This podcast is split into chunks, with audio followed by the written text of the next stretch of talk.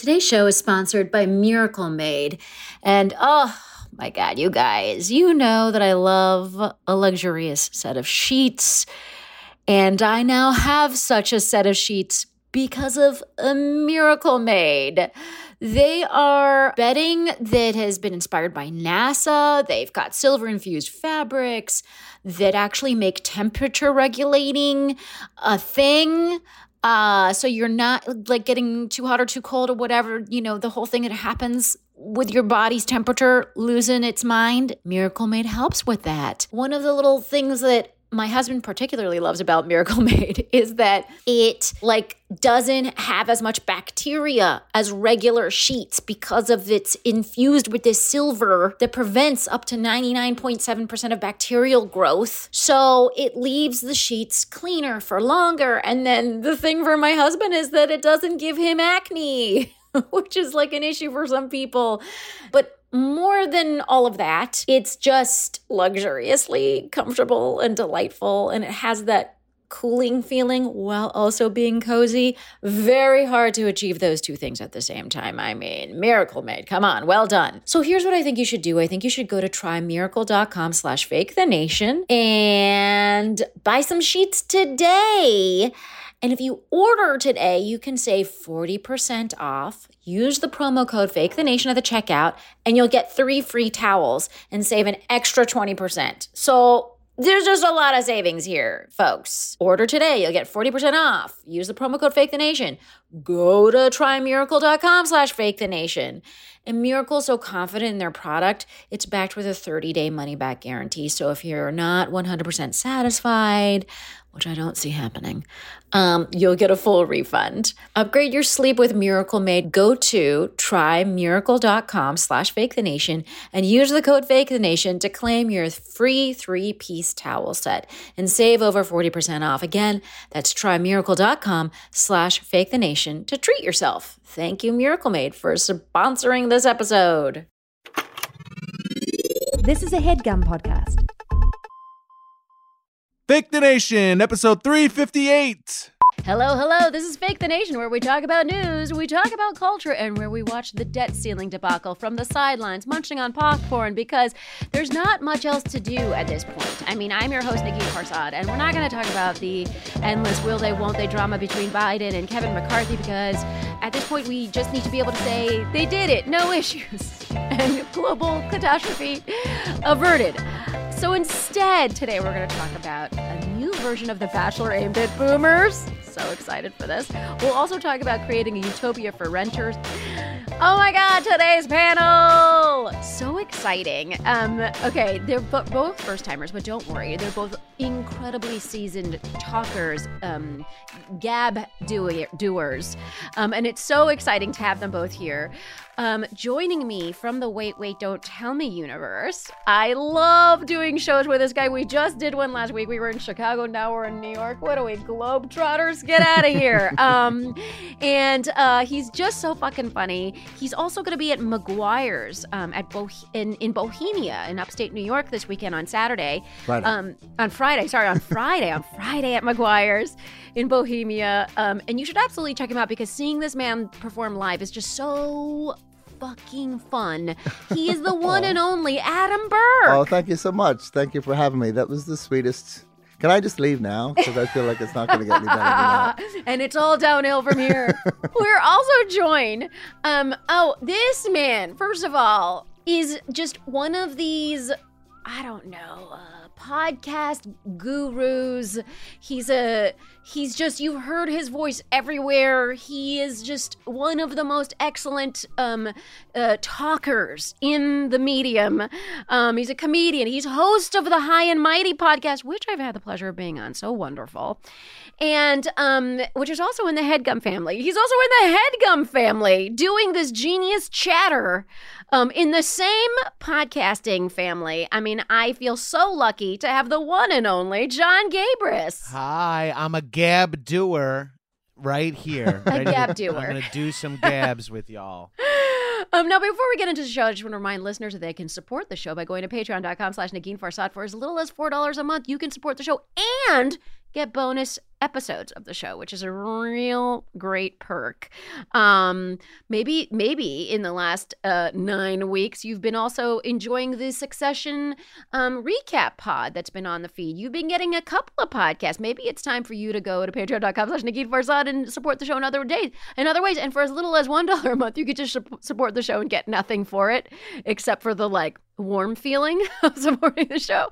Um, but but there's so many different tiers and a bunch of different extra bonus stuff that you get. So go to patreon.com slash Negin Farsad, and I'm deeply grateful for all the Fake Nation listeners who have already done so. Um, now, let us get into it with topic number one. Okay, that's right. There is a new version of The Bachelor, and this is the most riveting of them all. It is a version of The Bachelor aimed at boomers called The Golden Bachelor. It'll feature a bachelor and a group of women older than 60 who are looking for love. Um, Adam Burke, let's start with you. What do you think of this incredible development? well, as long as they do it right, you know, as long as they're not mean about it, as long you know, as long as the rose is still a fresh rose, you know, the one that's got like four petals left or something. I, I can't I can't wait for Fox to uh, respond with their version of it uh, called The Mistress, where it's still a 60 year old guy, but you know. but the thing is with the mistress is appreciate discretion. So if you audition for the mistress, you're automatically disqualified. Yes. So as long as they do it nice, you say, right. Adam. Um, Gabrus, where are you uh, on this leading question? Phenomenal movement in television history. I'm not a big fan of uh, the Bachelor or Bachelorette series because awkward kissing really upsets me. So, and the, and the show show features an abundance of that. I feel calling it the Golden Bachelor might get people who are into piss play, uh, but that's good. Cast a wide net, you know, uh, like a big tent. We all allow people in there. Uh, I like it personally. I I would be down to be on a show where all the women were sixty plus and I was the Bachelor. I mean, I don't think my wife would be happy with that, but I, I, like that dynamic. You know, I uh, I'm the from the generation of milf porn, like uh, you know. And you never shook it.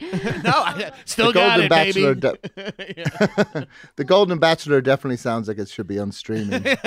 hey, um, uh, I so here's my question. I I was wondering if they were going to have a hard time casting this because, like, if you think about like our parents or whatever, or like the the uh, the the demographic the pool that they're casting from or maybe a little people a little slightly younger than our parents um I guess wouldn't it be surprising that like they would do a reality TV show? Or is it that they've been around, they've like adulted enough years with reality TV? I mean, you think about like, I don't know, Survivor or whatever, probably came out in what, 1999 or something? I don't know.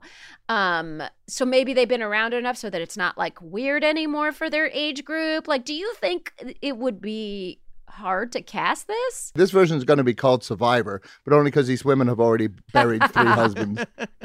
Well, I'm curious because such a part of it is getting the contestants kind of loose and getting them to be out of their comfort zone. But I don't think you really want to be around like 60 somethings that are getting drunk. That's when you find out, like, you know, and Target's selling bikini bottoms for boys or whatever. And you're just like, uh, you don't want to get weighed into like drunk uncle territory with some of these. Right, right, right, yeah. right, right, right. Are yeah. you saying that the rose and neck brace budget on this is going to be through the roof? but also, you know, there's going to be those moments where they're like, I, uh, I was at a store and this Oriental man or something like they're going to yeah. say stuff like that. You know what I mean? And you're going to just like, oh, like it's, it's going to be, it's going to be difficult. Although then there's the, the version that's just like a bunch of Helen Mirrens who are just like somehow utter perfection. Whoa. How did you um, figure you out know. my uh, search terms over here, Nikki? what is what is a the collective noun for a bunch of Helen Mirrens? Is it is it an award? uh, yeah, yeah, an award or a murder of Helen Mirren. A murder of Um, Mirrens. I like that. But uh, the so here's the interesting thing: forty percent of the Bachelor audience is already older than fifty-five. Whoa. So the yeah, didn't know that the median age for an ABC viewer is a little over sixty-one.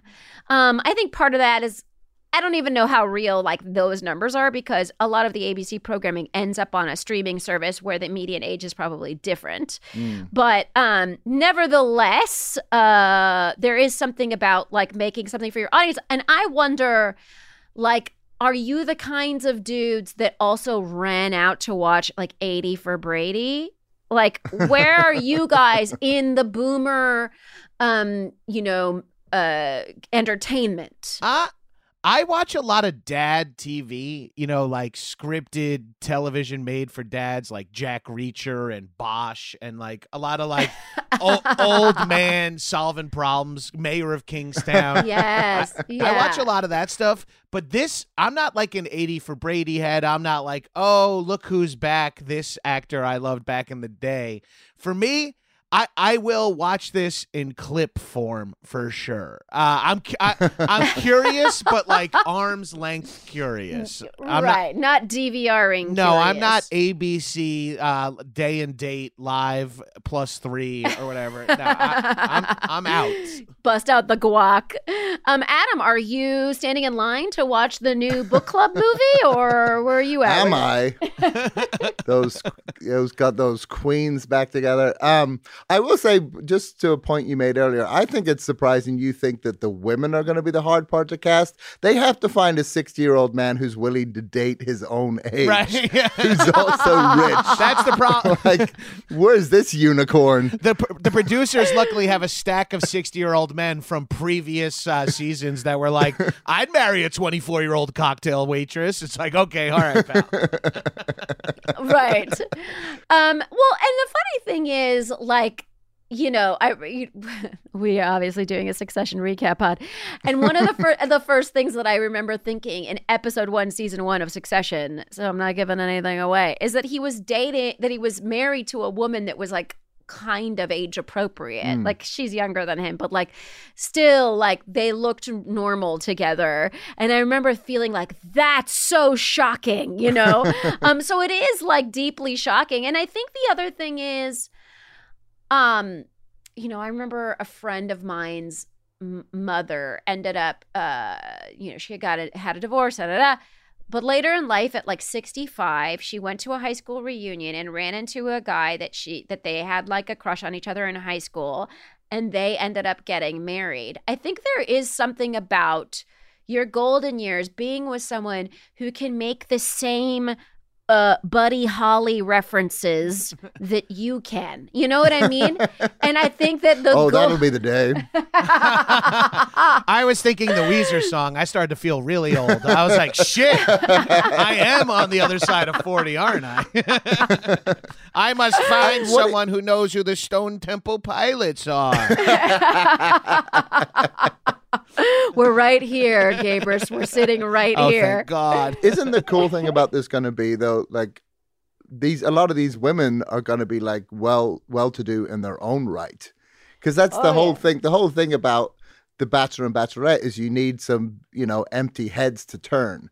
But these are going to be like sixty. These are going to women who own like candle empires. You know what I mean? Right, They're right. not going to not going to give a this shit about this guy's like Yeah. twelve uh, auto body shops that he has. It's always like because the profession of the women on The Bachelor is always like, what can we say without trying to say aspiring model? It's always like, yeah, yeah, yeah. yeah, It's always yeah, like yeah, yeah. aspiring bachelor. Yeah, uh, yeah, exactly. It's always like cocktail delivery assistant and, and like, um, D, uh, you know, like uh, high end DJ, like the words they use. But now we're getting now we're getting right. the sixty year olds who might not be wowed by bullshit either, which is kind of thrilling. Right. Oh, that would be amazing if they're not wowed by bullshit. Because here's what I have to say about this a, a, a particular demographic of um, bachelorettes who I grew up with in Yale, Palm Springs, California. Not to brag, I do have a little bit more experience with senior citizens than either of you.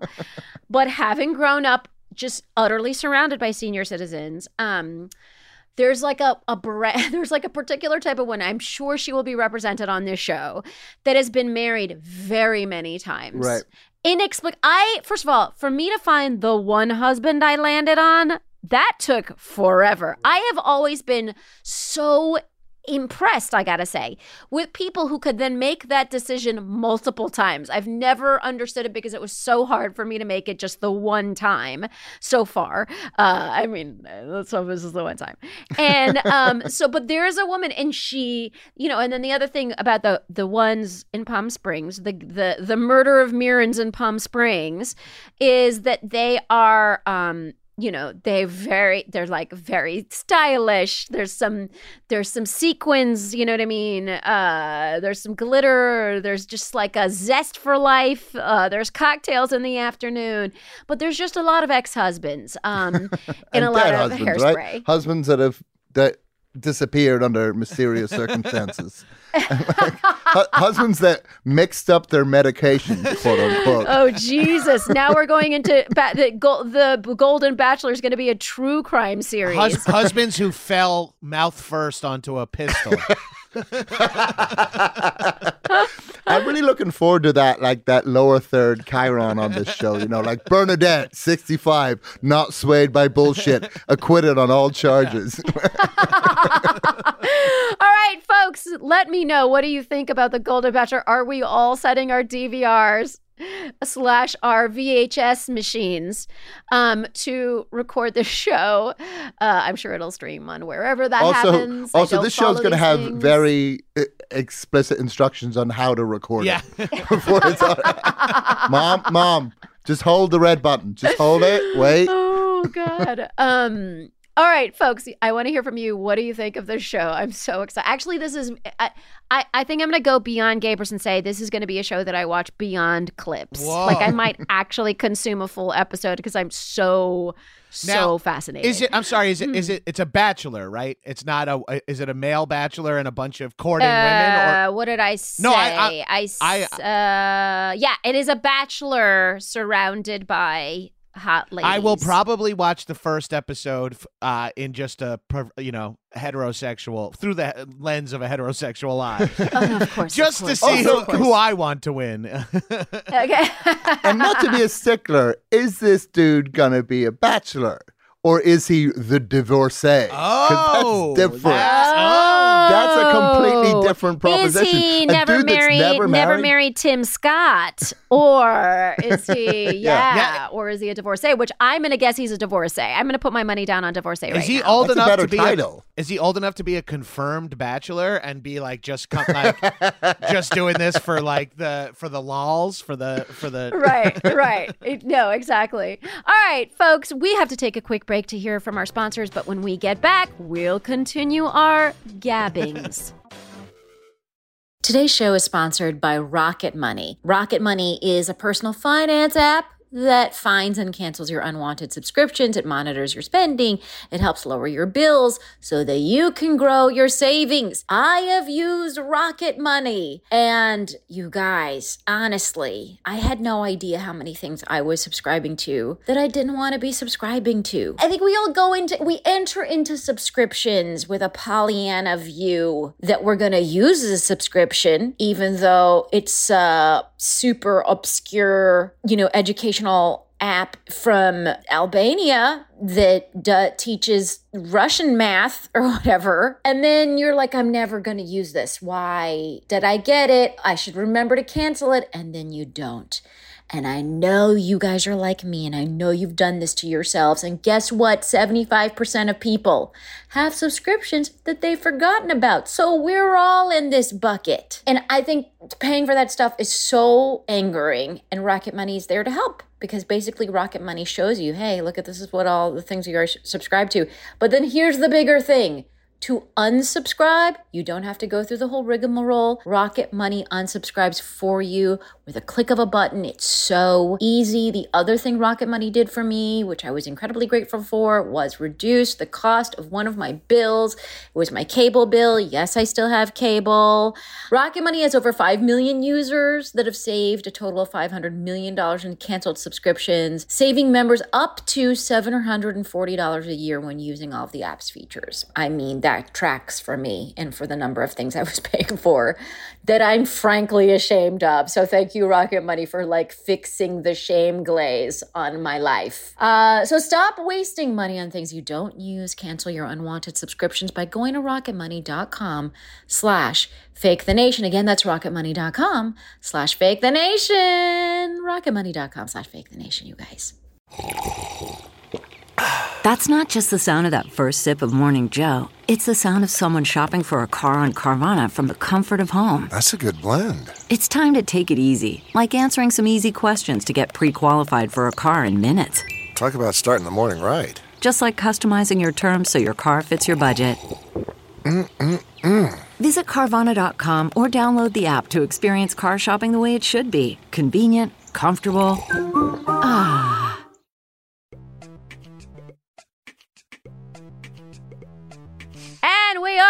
Back and we're ready with topic number two. No, we weren't going to talk about this. I'm just dropping this on you guys um, raw, uh, which is that. Which is, I mentioned Tim Scott in the previous segment. What a, a, a little nugget I dropped right there. He did, in fact, um, announce his candidacy for uh, the presidential um, Republican primary. Uh, he is joining a very crowded field with people like Nikki Haley, Vivek Ramaswamy, um, in, already in the race. Uh, so Tim Scott has announced, and Ron DeSantis, we're taping on a Wednesday, Ron DeSantis is going to be doing a Twitter Spaces announcement where he's interviewed by someone on the Elon Musk team and maybe a little Elon Musk, where he announces on Twitter that he's running for president today. Uh, that's happening later in the day, so we ha- we haven't seen that yet. But I just wanted to get your first blush reactions to these um, presidential runs. I think it's weird enough that in there's a TV show about an old bachelor, no less a p- person running for president who's an old bachelor. Yeah. it's I that's the craziest thing about Tim Scott, right? I mean, it's like oddly the craziest thing about Tim Scott is that he's a very handsome uh bachelor. He's also beloved. I mean, kind of across the aisle. Like he's a nice man. Uh he's also the second candidate out of South Carolina. That I also think is weird. you know, Nikki Haley's also from South Carolina. If he's a religious guy and he's never been married, he could be our first virgin president. um, I cannot, uh, I can't cite where I heard this, but I, he did lose his virginity. I think when he was like 46. Oh, all right. Good for Not, him. uh, He- uh, don't quote me, folks. Go look this up, but I think that's true. Um, Adam, what do you have to say about his virginity? That's kind of information you glean from a bathroom wall. yeah. Right. No, exactly. It's not, yeah, do not quote me on this, but I think that that might be true. Um, Adam, what, do- what do you think of these new entrants to the race? I know nothing about Tim Scott. I'm gonna be honest. Um, but if he's but that's if he's beloved across the aisle, that's probably why. Yeah. No, no, he's not. I mean, I would say he's. It means the I- I mean, Republicans you know, he tried to do him. some. it, it- right. I mean, he's uh, and he's also running on a very like faithy faith thing. It sounds a lot like compassionate conservatism, if we all remember those days. Oh, okay. Yeah, the George hate that. W. like compassionate conservative and like nice and like someone you'd want to have a beer with and like affable, but maybe starts a war. Well, my question is Does DeSantis know who votes Republican? Like, I tell you, my aunts and uncles are not going to be waiting in the Twitter spaces to hear, like, if. DeSantis I'm is running for president. Like, I don't. he should be announcing on the Golden Bachelor. Yeah, he should, yeah. Right? This is such a weird. I I agree. I mean, or is this a way for him to get the sort of like libertarian techie people? Oh, I appreciate you saying libertarian techie people and not crypto fascists who are also Oh be yeah, like, which is which is um, Oh, the wait, less are those- the less kind term. Are those yeah. fascists that have crypto? Yeah, I, I, bel- I think it means Bigfoot, but I'm not sure if I used it correctly. that, that might be cryptids. By the way, we had on Felix Salmon of Axios a couple weeks ago, and I sort of was like, "So is is crypto over?" And like, I couldn't get a real answer from him, but I, I, uh, I just want to say that we, I guess, still don't know. So, anyways, crypto. Well, I think is who, whoever needed to made all their money that they had to on crypto, and whoever was the whoever had sucker on their head got all, lost all their money in crypto, and now it's like, and then what's next? now it's a, like a religion. Yeah, yeah, yeah, yeah. Um, so sorry, you were gonna say, uh, but Ron, I mean, the crazy thing about Ron DeSantis is like he's had, you know, and now he's being sued by Disney. I mean, the man has been in a really like up uh roller coaster ride uh with his own choices. Um, and I, I think You you sound know. you sound like the most delicate person uh, as they're getting brought into like I know. like in, into a medical facility, like a med- Yeah. mental health facility. But like you've been on a real roller coaster ride with your own choices, and uh, now you you well, I can't mean, leave the Adam, house. you've been you've been vaguely following DeSantis's Yeah. thingies. the Um, best way to follow him. It, do you feel like his candidacy is kind of like over before it began? Um, he's got it, it, it's. I'm gonna make a. I'm gonna make a uh, comedian analogy. Please. He's someone who has only been playing at his home club. Um, he's Yep. like, and he's He kills he's in Florida. true. He, He crushes kills- in Florida. Yeah. crushes in Florida, and now he has to take it on the road, and he's gonna find that man. Some of those out of town gigs are rough. Yeah, and folks, our audience has listened to enough of you comedian fuckers uh, to understand that analogy. But absolutely, that's so right. Like whatever he's, and it is a bitter. uh, You know, you guys know as comedians, the first time you go to somewhere else and realize th- what has been happening the, of the material that you've developed in your own club is not does not travel necessarily. It, it doesn't Um, travel. t- it doesn't travel to uh, streets or even an avenue. Yeah, like like it, you can bring you can bring some shit to UCB that kills, but God help you, that shit might not work at the cellar. Like yeah, Oh, yeah. Absolutely. And it's such a and it's such a bitter learning lesson when you're young. And it's so, it's really hard to learn. And it's so funny that that Ron DeSantis in, in his 40s or whatever he is is like learning this hilarious lesson that open micers figure out when they're 22. And it's so funny to see politicians do the same tricks that comedians do. We can say they go, "Hey, what, what's what's the name of a big college around here I can reference in this?" Oh town? yeah. What's Can I the- get a copy of the college newspaper so I could riff on some Well, headlines? What's what's the uh, famous sandwich shop? Yeah, uh, who's the uh, local in town? weather guy Yeah. that everybody hates? Let me throw that in. The other crazy thing about DeSantis is he's not equipped in the same skill set as Trump, but he's trying the Trump route, like the demagogue Yeah. route. And Trump rolled in with like 95% name recognition amongst older people. Like, you know what I mean? Like, Yeah. DeSantis is coming from his troll shit is not going to work the same way. I can't believe I'm about to say this phrase, Oh God. but he's what? not as charming as Donald Trump. oh God, kill me! But I I- know I'm that, but what what a bar! Uh, Yeah. Where is charming? Where is it even? It like I know because that is absolutely. I agree with you. He's he is an. God help me. I don't mean to be too mean here. He's downright unpleasant. Yeah. And uh, wow, are, are you at are you at my family's dinner table trying to make conversation here? you sound like you sound like you're trying to wade through Uncle Jimmy's uh, uh, new political beliefs. I just like I just have a hard, even when I'm talking about monsters, I have a hard time saying monstrous things about them. Um, well, folks, uh, we're gonna move on from that, but I did want to get a quick beat from these guys about those new entrants to the presidential race. Uh, let me know what you think. But what we really wanted to talk about in this topic number two was um, this crazy phenomenon. We read a piece in the Times called "Imagine a Renter's Utopia" by Francesca Mari, and it was really long and it was a little academic, but it was so good because rent is an ongoing touch point of American misery, um, especially big city misery here in the United States and, and, and also globally. It's not just here, it's urban centers all over the place.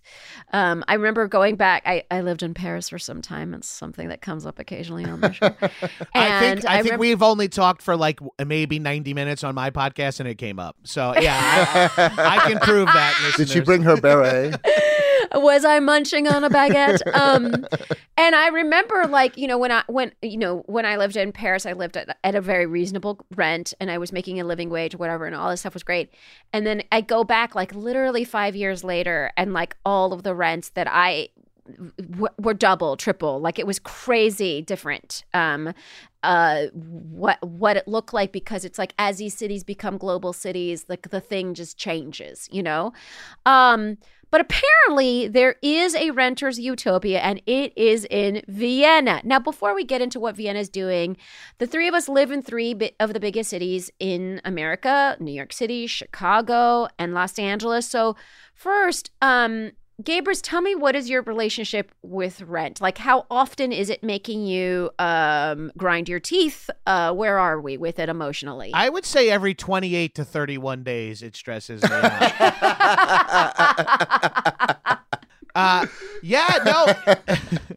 it's fucking crazy and like I I happened to land a rent controlled apartment 10 years ago, which means I'm 41 and on television and live in a fucking 900 square foot apartment in Los Angeles cuz I can't afford forever. anything else. And you, yeah, yeah, and and you and forever you have to do live there. yeah, and I'm like, all right, I guess I'm just never gonna have a dishwasher. Like that's just something I am. I'm gonna hand wash dishes into my fifties. Uh, but the other thing is, uh, you know, you hear a lot of people who live in uh, major cities, uh, asshole people, complaining about immigrant influx and like people moving. Fuck all. Bring whoever you want to ev- any city. Stop bringing big money investors who just buy fucking shit. I have. I live in West Hollywood, which is a pretty uh, pricey neighborhood. yeah. And I would say within walking distance, like within a half mile of my house, there are 20 to 40 th- three plus million dollar houses that seem empty all year round. And they are built in such an insane way that it's so clearly just to maximize square footage. It goes from uh, pl- property line to property line. Now, would you pay Right. $4 million for a house that had no yard whatsoever? And like you were a towering brutalist monolith in the middle of like a cute, cozy little neighborhood? No, that's crazy. Who would live there? No one lives there. There's like four G wagons parked in the driveway. These are all they all feel like tax havens for like the the nephew of a czar or something like that. Like there's just huge houses being and driving up the rates for everyone and then all the like the little slumlords who are around here because there's like a little bit of mixed uh, use housing all the Yeah. slumlords are like well this motherfucker's getting you know 10 grand a square foot over there i think i could juice up rent over here on my and it's killing the middle class. It's there's if you don't already own if you owned a home 10 years ago in la you're just rich for keeping holding on to it for 10 years. If you didn't own a home 10 years ago, you are just boxed out of owning a home forever, it feels like. All the landlords in LA are John Huston's character in Chinatown. so Adam, you're in Chicago. Tell me what your relationship is to rent. So a lot of so a lot of the, uh, the things that Gabrus is talking about like really hit home because the, when.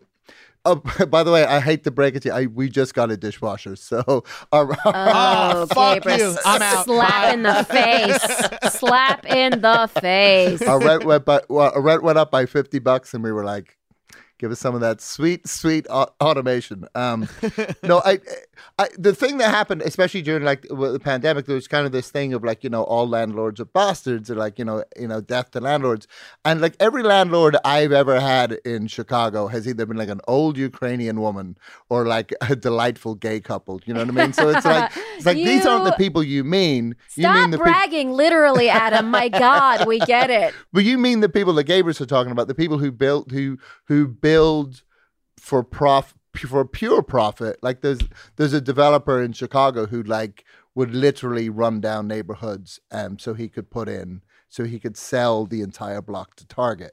Like that is those are the bad actors. Those are the Yeah. people that are screwing up. And that's like and that's what we're talking about. And it's like the places you the charm that you think a city has is being knocked down and Right. replaced at a ra- at a rate of knots uh, by people who don't really want the charm. When it, it turns out, because the charm is leaky faucets and kind of bad insulation, Yeah. and it's which do you want? I and that you you stumbled upon something too, man. Like that when everyone's like landlords suck. They don't mean like the people who like rent out their back house for slightly more than you know like Right. if the Ukrainian woman is keeping the fucking lights on and keeping her prescriptions coming in, the gay couple is picking up. it's it's the people who build their own financial survivability on the backs of other people. Like if if Right. if all you do for a living is give me a place to live, that and th- that feels fucked up because then you're going to ratchet up pricing constantly for yourself. And then, Gabrus, this is not just your, a feeling you're having. Uh, according to the article, the growth of asset values has outstripped returns on labor for four decades. It is literally because they can make more money on the value of this, these assets than they can from labor. Um, a McKinsey report found that a majority of those assets, 68%, is real estate. So 68% of that, what they're talking about, is real estate. And last year, this I fucking thought was crazy. One in four home sales was to someone who had no intention of living in it, that's which goes the fucking to problem. yes, that should be which goes to the, and that's all over New York City as well. Um, If and, you already, uh, sorry, let me tell you. If you already have a, re- oh, Yeah. sorry, if you already have a residence, you should have to pay an inordinate tax on more residences. You should, it- it- like, if you're like, I need a third home, and it's like, fine, if you could afford a third home, you could afford to get bent over by the IRS, like, yeah, yeah, yeah, yeah. so that uh, better shit. Ha- And in fa- and in fact, our current po- home policy favors home ownership so much and it favors investment pro- you know so much that that you get many kinds of benefits from doing it. And that's that's the problem. Renters get no benefit from financial benefit from renting and owners get every financial benefit. You get So- a free, t- you get a top hat, a monocle, and some really shiny boots to put on the And- they built and a a ca- hotel on my and a cat that you get to you get to pet and, and- yes. Wait, uh I'm in a spe- I got a specific situation here too. I live in a I live in a 10 unit building that is kind of slum, you know, lightly like built in the 70s, piece of shit. Uh, and everyone classic like LA apartment.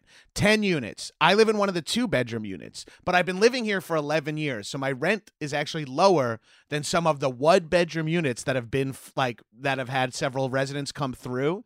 So there's one bedroom units in my building going for more than our two bedroom unit, which means our landlord looks at us as a loss constantly, not as 11 year residents who have done nothing but keep Right. take care of the place and never get any complaints or anything. No, we are a loss lead. All he looks at us is like if he if we leave. So anytime we request anything that like a, like hey, our AC unit is out, they do everything in their power to make us feel unwelcomed here. Because they Oh, want yeah. us to move so they could uh, juice up the rent five hundred dollars to the next person, and that is Is he is he ever like, have you ever thought of taking up skydiving and or motorcycling? You know, just like tr- hoping that you guys just die Hey, and d- get out does of this there. taste funny to you? yeah. When, when I showed up to the Cedar Sinai cardiology department, he was there talking to my heart doctor, and he says he wants to move me to the second floor, so I have to take the stairs every day. I think I don't know what he's got planned for me. Um, let's talk about what they're doing in Vienna. It is fucking incredible. Here are some stats, you guys. I don't like okay. The mean household income in Vienna is 57,000 57,700 euros a year. Uh, we're about a 1 to 1 right now with euros, maybe something similar. A little less or something. Um and uh any person who makes under 70,000 euros qualifies for one of these public units. Um, they're called Gem Gemeindebau. Gemeindebau. It's got one of those great German names. one of those great German names That already that makes you feel more efficient. Yeah, exactly. um, and then once you're in, right, you never have to leave. It doesn't matter if you start earning more money. The government never looks at your salary again. And as a result, two thirds of the city's rental housing is covered by rent control.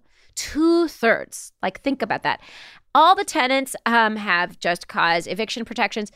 And the mixture of uh, the regulations, when coupled with adequate supply, supply is also a part of this, give renters um, stability that o- that only Americans who own homes have, which is why in Vienna, eighty percent of households choose to rent.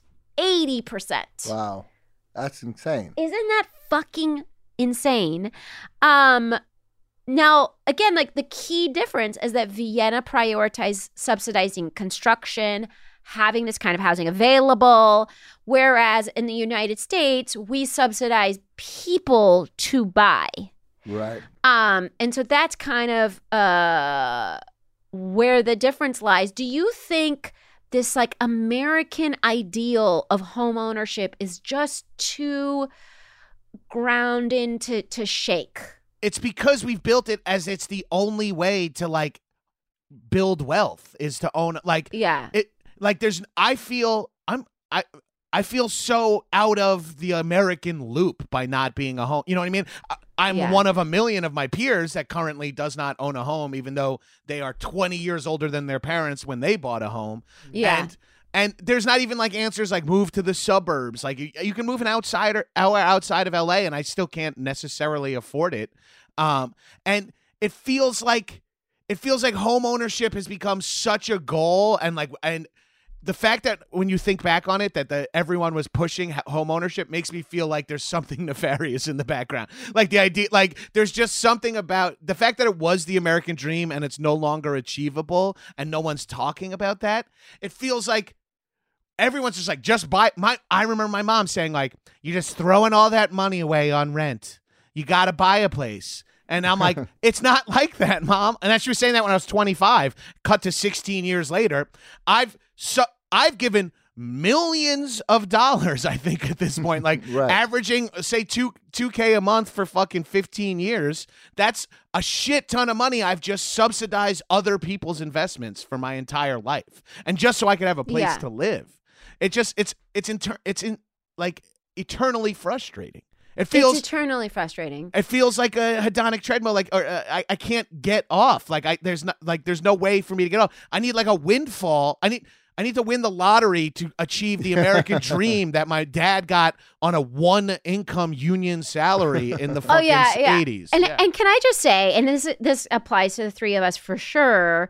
So I'm actually trying to achieve this part of the American dream right now, and uh, and we're trying to like buy something. But here's the thing about the mor- the way mortgages work is even if you're like, hey, here I am with my pretty decent fucking salary, it is a freelance income.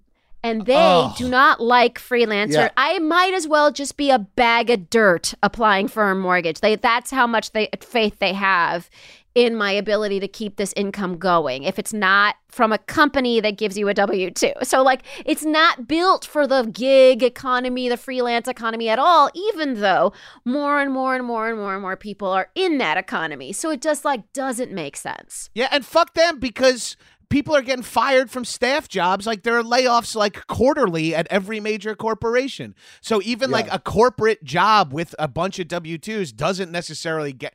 Back in the day, yeah, uh, if you had a job at a corporation, you could assume you could maybe work there till retirement. That is not even the case anymore. But that's Like- also, I mean, I mean, we're, it, it's sort of, it, it does sort of spiral up, and it like it does go all the way to the top, man. Because like, yes, I was hoping we'd get to this phrase. Let's go, baby. Well, because everything you're talking about, the, no- the you know the notion that like let's say tech companies are laying off seven thousand people because they're anticipating a five percent drop in re- revenue, and therefore they can't like get money from the banks because they're all uh, they're already fucking over leveraged. So then the bank turns that around and increases mortgage rates on people who have just been fired by one of those fucking tech companies. so it's like everybody is on everybody is living on credit and the and the the, the notion of a mortgage how many people do you know have paid off their mortgage? Because again mortgage is just sort of like a more high stakes rent where it's like like at the end of the day we still own your fucking house and we we get to foreclose on it at, at, at any moment. So like Yeah. this this notion of you achieving the american dream is like no you someone else you're borrowing the american dream. Yeah, and not to mention before you even get into mortgages, you got to have like six figures liquid to just fucking get them just to get the meeting. Like Right, who, right, who- right. Who, the fuck has that in a world where medical debt and credit card debt and uh, three year, uh, two years of a pandemic and like shrinking job market? Who's who's got twenty percent of a down uh, for a down payment sitting in their account? And if you do, I don't think at this point in society you're gonna take it out. You're gonna hold on to it because you're like the world could end in fucking six months. I, I need I need my meager seventy five grand. I can't just dump it into a fucking uh, suburban uh, Cape Codder. But and it part of the there's so many different policy solutions. And one of the great things about this article talked about a, a, a delegation of people from New York going to Vienna to like be to be like, how did you guys do this? Why did you how how how?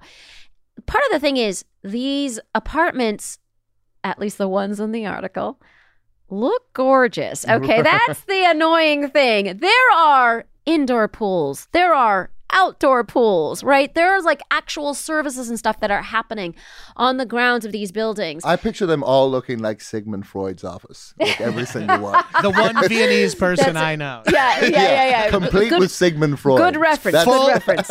full of pipes and peckers. hey, sometimes a pecker is just a pecker. Whoops. That's gotten me thrown out of a few clubs. but but like the thing is so he, the and the the other thing about the way that the the Viennese have done it is that they've set the um, rent to 3.5% of the average semi-skilled worker's income That's crazy. which is Whoa. fucking crazy. So so they they start out the piece talking about these people and how they spend their money and how they spend their time. And the article asks this question, imagine having to think about your rent basically to the same degree that you think about your restaurant choices or your streaming service subscriptions because that's what 3.5% of income looks like. God So damn. it would completely change, I think, how you spend your time, your how much leisure you allow yourself. Because I mm-hmm. know as as as an American, I off I allow myself very little leisure Oh yeah. because I'm on this treadmill and it's never treadmill. What's the other phrase with the that thing with the, the hamsters are on? The hamster Oh, Hamster oh, wheel? hamster wheel. Yeah. I'm on a treadmill that's inside of a hamster wheel right. Uh, and I can, and I and, and I have this feeling like there's no I leisure is the first thing that gets cut. Anything that involves like me calming down for five seconds is what gets cut first. You know? Right. Or Um, you could be like me and monetize all of your hobbies via the fucking influencer market and the entertainment world so that nothing is not work anymore. Uh, everything I do is exactly it. ostensibly work. Right. Uh, Right. Cannabis, watching movies. I've monetized everything in my life just to be able to do, uh, and not to a degree in which I can afford a dishwasher nor a house, but into which a way where I could say, well, thank God uh, it's okay for me to smoke this joint because I got it for free due to an exchange of plugging them on my social media. Everything's got to be fucking work for me to do it. And that's that's like if I want to travel, it's got to be like I hope I could get a road gig in New York and then I could see my mom. Like that's like Right. like I can't afford I can't afford a flight. I'm on television. I can't just casually afford a flight. Like it's Yeah, fucking yeah. crazy out no, there. now. it's so crazy. It's so crazy. It's so crazy because I've even literally said to the mortgage people, like, Google me, Google me, and then maybe you'll have a different opinion. Uh, Like, and it does not. It does not matter. Like, it doesn't matter. Getting Um, dragged out of a real estate office while screaming "Google me" is kind of a fucking great way to go. for the record, for the record, I have not said it. I have too much self respect to have And then- actually said that, but I wanted to say And then it. just the Citibank logo un- underneath. We're a different kind of bank. um, no, here's my last question on this. Um, you know, the government um intervenes heavily in the housing market already, right? It's not like it doesn't. Yeah. Um it there's generous support for affluent homeowners and insufficient support for low income households. Like that's just the way it's designed. We spend 155 billion dollars on tax breaks to homeowners and investors. It's not like the government doesn't spend money. And we spend 50 billion on affordable housing, which is a which is a drop in the bucket compared to like what we need or what we could do to look more like Vienna. Um I the good news is there's actually stuff that already happens that looks like this. There's a lot of weird structures in New York City. I live in the Lower East Side, and it's it's got this kind of crazy mixed income um, setup because we do have rent control. We do have this these things called this Mitchell-Lama housing. We do have these things called HDFCs that are these these cooperative units, um, and they can be replicated on a larger scale. What we don't have is the supply. Mm. There's just not enough of it. And but I do I want to say as someone who does live around some of those buildings, it's great. So if there's like a not in my backyard issue about all of this, like let there not be. As someone who lives among the, like around housing that fits that description, that is the Vienna model, um, it just leads to stability. And that is what leads to like the rising tide that lifts all boats, you know? Yeah. If you don't have to worry about getting kicked out, if you're not worried about paying the rent, if you can calmly live in your home and then focus your attentions elsewhere on your future, on your children, that leads to stability. What did you say the percentage of their income? It was three. It's point- 3.6, I think. Can you imagine how much of a piece of shit your friends would think you are in Vienna if you couldn't, if you were working but you couldn't make rent? Yeah, like, that's- how much. Those are the people that need to hear. Uh, make your own coffee at home, or uh, uh, mash your own avocados at home. The people, Right. it's from you know, like when it's forty five percent of your income, it, it's not the same thing to be like, yeah, I'll, I'll, I'll make cold brew at home, and then I'll be able to afford rent. But when it's three point six percent, that's the kind of shit where you go like, okay, I got, I can't drink tonight. I got, it's the last day of the month. I got to pay rent tomorrow. You, you, you don't need No to order 11 for me. pies, Horst. Exactly. All right, folks. I, I I I urge you to check out this piece. It was really incredible. It's a really like hopeful look at a place that's doing it right, where people seem to be happy. And by the way, oh, last thing I want to say about fucking Vienna is I won't stop talking about Vienna for the rest of my life. Um, is that you know people also love to say stuff like when I when I compare stuff in the United States to stuff that's happening in a European city, they'll be like, well, they don't have the same level of diversity. They don't have the same level of this that. Vienna has more foreign-born residents than New York. Okay, Vienna has more foreign-born residents than New York, so there it is. It is a ve- it, there are similar situations. We can compare them. We can dare to dream. All right, folks, let me know what you think. That is the end of the show. Oh my God, the two of you are so phenomenal. I knew you would be. See, that's the thing. And what I would really love is for people of Fake the Nation to be able to follow you and all of the wonderful things that you do. Where do they do that, Gabrus? You can follow me. I'm at Gabrus on all social medias. My podcasts are High and Mighty, which is a free podcast, Action Boys, which is a Patreon podcast, but um, we talk about action movies for longer than the runtimes of the movies. It is not for everyone, but maybe it's for you. And then This might be for me. yeah, and also 101 Places to Party Before You Die, now on Max. Max, right? uh, for is now, it officially kn- Max? I think it's No? officially Max. As of last night, the app, I had to download the new app in order to watch Cruising. I have to change uh, my uh, bio that says uh, Negin Farsad starring in Bird Girl on HBO Max. Oh my God, how embarrassing! It's no longer HBO Max. um, Adam, where do people find you? Uh, I'm just find me on Instagram at ATP Burke. ATP Bird. First of all, Adam is so funny and he posts so much of his stand up. It's phenomenal. Oh, so God. definitely follow him on Instagram to get a flavor. And then when he's in your town, you should just go see him, as you can do in Bohemia. On Friday in upstate New York, he will be performing at McGuire's. Thank you very much. That was great. Um, folks, there's so many pod. I mean, I I want to become a Patreon subscriber to watch to listen to the action pod. Uh, that sounds so much fun. Um, but also, it's not shocking at all that you can talk about a movie longer than the runtime of the movie. Like I, this is what I'm finding about my own. Like it's like I will talk endlessly and endlessly about um, something I've consumed uh, forever, and I will drive everyone crazy. And that's the other aspect of it. Um, but folks, you know where to find me and all things that I do. Um, don't forget to leave us Apple uh, reviews um, on um, Apple Podcasts. And uh, you can also review, leave reviews wherever you do your podcasting. Um, but we love reviews. It helps people find the show. And also, don't forget to go to patreon.com slash Negin Farsad to support the show. And then also, I want to thank everybody that makes the show a possibility. That's our wonderful producer, Andrew McGuire. Our fantastic theme music was written by Gaby Alter. Thanks to everyone at HeadGum for making the show a possibility.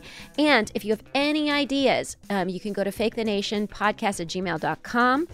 And um, we are doing succession pods uh, all the way through the series finale on Monday. Um, you will get a new episode of the Succession Recap Pod, and then we will be doing other recaps. So stay tuned for uh, major announcements on what those recaps will be. But if you have any ideas, please email them to fakethenationpodcast at gmail.com. Uh, and otherwise, we will be back in your earballs next week.